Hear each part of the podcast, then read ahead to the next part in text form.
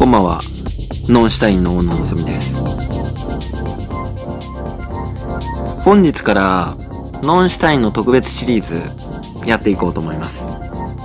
この内容はね、結構前から話したかったんですよね。その主要テーマ、コリアンポピュラーミュージック、K-POP です。僕もね、K-POP っていうものを一時期めっちゃんこハマった時期がありまして。それが、まあ大体僕の中学高校の時代ですね。中学めちゃめちゃつまんなかったんですけども、K-POP という存在には多く救われたという記憶があります。その当時、人気だったのはカラだったり、少女時代だったり、東方神起だったり、また、あ僕も結構好きだった CN ブルーとかスーパージュニア、IU と呼ばれる魅力的なアーティストがたくさん日本の中でも登場した、そんな時代になります。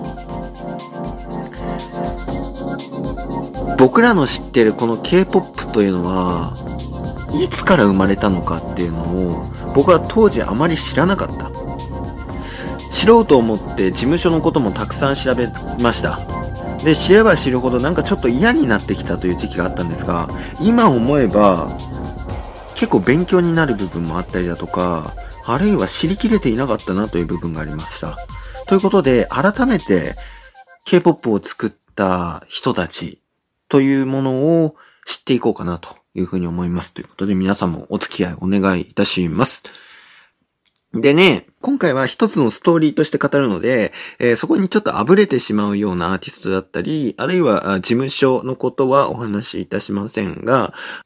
ストーリーの中で重要な役割を果たしたアーティスト、そして事務所はお話しします。はい。主にこの事務所を作った人たちっていうのはどういう人間だったのかっていうところをストーリー帳に一つの物語として集約したものなので、多少脚色はありますけれども、まあ、あエンタメとしてね、ちょっと聞いていただけたらなと思います。まずこのシリーズを語る前に、このシリーズに登場する5つの芸能事務所が何なのかということをお話しいたします。え皆さんもまあ K-POP というのは日本で暮らしていて少しは聞いたことがあるんじゃないかなというふうに思うし、そのアーティスト名も少しは知ってるんじゃないかなというふうに思うんですが、これから僕が話すアーティスト名の中に、あるいは芸能事務所の中に知ってる名前はあるでしょうか？まずご紹介したいのは一つ目、SM エンターテインメントです。この SM エンターテインメントはですね、特徴として、えー育成にとににかく投資します、えー最高の育成期間があります。長い期間かけて育成をしてデビューさせていくというところがあって、で、その育成に見合ったですね、クオリティがあります。確かなクオリティがあるんですね。で、えー SM エンターテインメントっていうのはまさに K-POP のそんなあ高クオリティというイメージを作った事務所にもなりますね。うん。えーこのクオリティっていうのは歌のクオリティだけじゃなくてですね、要は歌唱力とか歌とかのクオリティだけじゃなくて、ダンス、そしてルックスです。SM はね、本当にルックスが、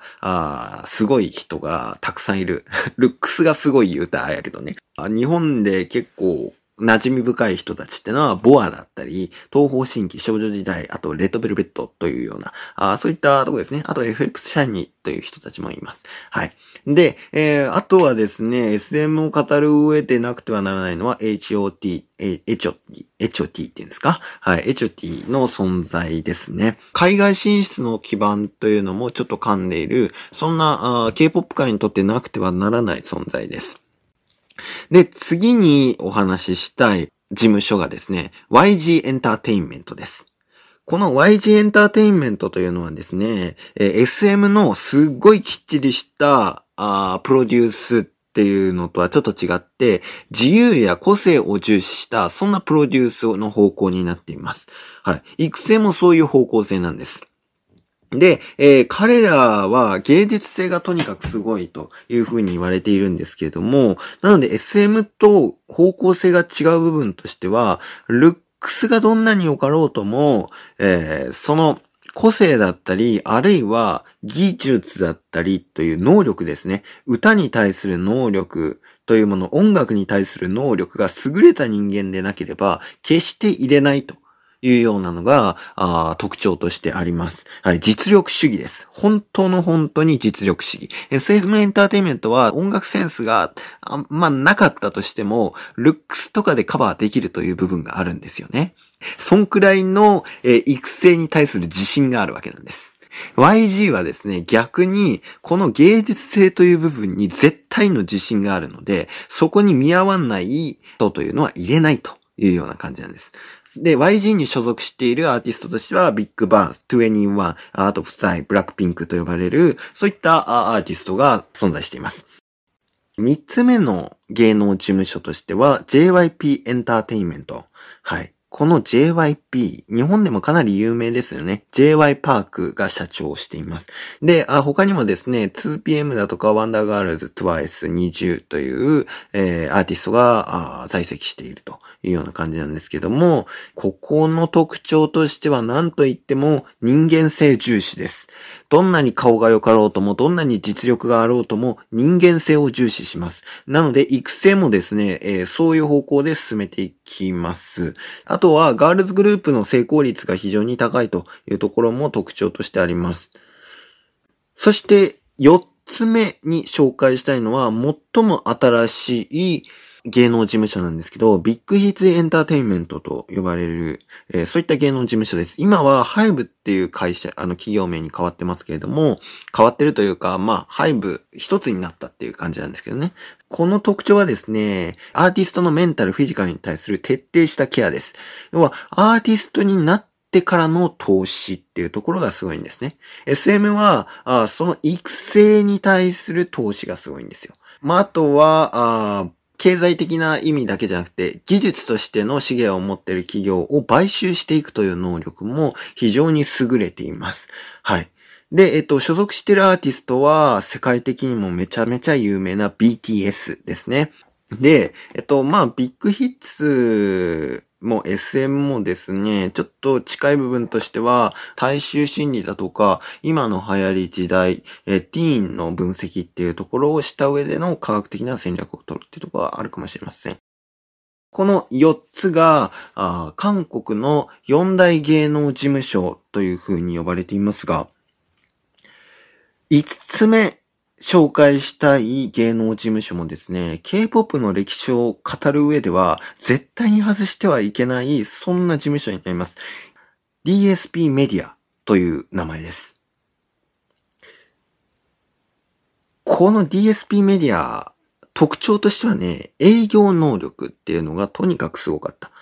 えー、抱き合わせ戦略とか言われるものなんですけども、どうやっったらメディアに取り上げられるかっていうのを考えて、パワーで押していくっていうような、そういう、まあ結構体育会系のね、えー、プロデュースチームだったんですよね。うん。で、あとは育成のコストカットに成功しました。育成のコストをカットしてもヒットできるということをやってしまったっていうことですね。そんな育成のコストをカットしているのにもかかわらず、えー、いざユニットを組むときには、その最適のメンバーを選んでいくっていう、そういうマッチング能力っていうのも非常に優れていました。ここが特徴としてあります。で、所属している、そういったアーティストはですね、まずソバンチャと呼ばれるアーティストです。このソバンチャはですね、一番最初の K-POP と呼ばれている、そんなアイドルチームです。そしてピンクル。ピンクルもですね、今の K-POP のそのセクシーさだったりだとか、衣装、え可憐さっていうところを初めて、この、韓国の芸能界に発信したチームになります。そして三つ目がカラーですね。日本進出、少女時代と並んで最初期に最初期にというか、まあ、ガールズグループとしては最初期に、えー、成功させたチームになります。あともう一個はですね、まあ、この DSP メディアの最後のヒットチームとしてレインボーというチームも所属しておりました。日本でもね、えー、進出していたので、覚えてる人は覚えているのかもしれません。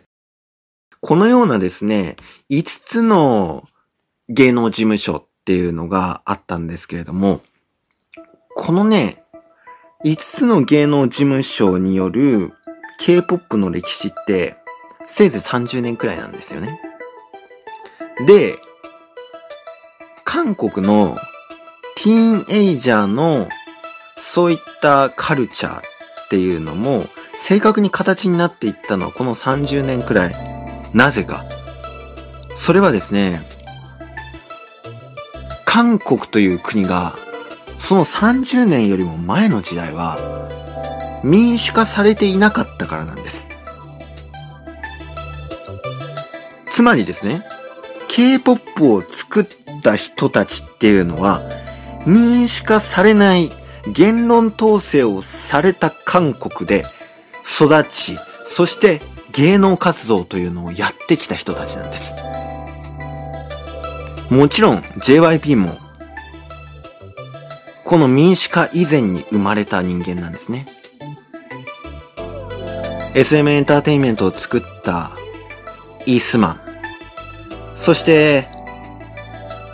初めての K-POP を作り上げたイ・ホヨン。この二人は実は1952年にイースマンが生まれ、1954年にイ・ホヨンが生まれてるんですけども、その1950年に朝鮮戦争が勃発して1953年に休戦協定が締結されるという、そんな朝鮮戦争がまさに行われた中で生まれた二人なんです。そっから独裁の歴史の中でも、この二人は、イ・スマンはアーティスト活動、イ・ホヨンはプロデュース活動を続けてきた。そういう二人なんです。次回、一番最初の K-POP シリーズ、この物語の走り出しとして、この二人の男を取り上げていこうと思います。民主化と独裁のその狭間で、若い二人は、どのような戦略で音楽を求めたのか、あるいは諦めたのか。そんな物語から、まず辿っていくことにしましょう。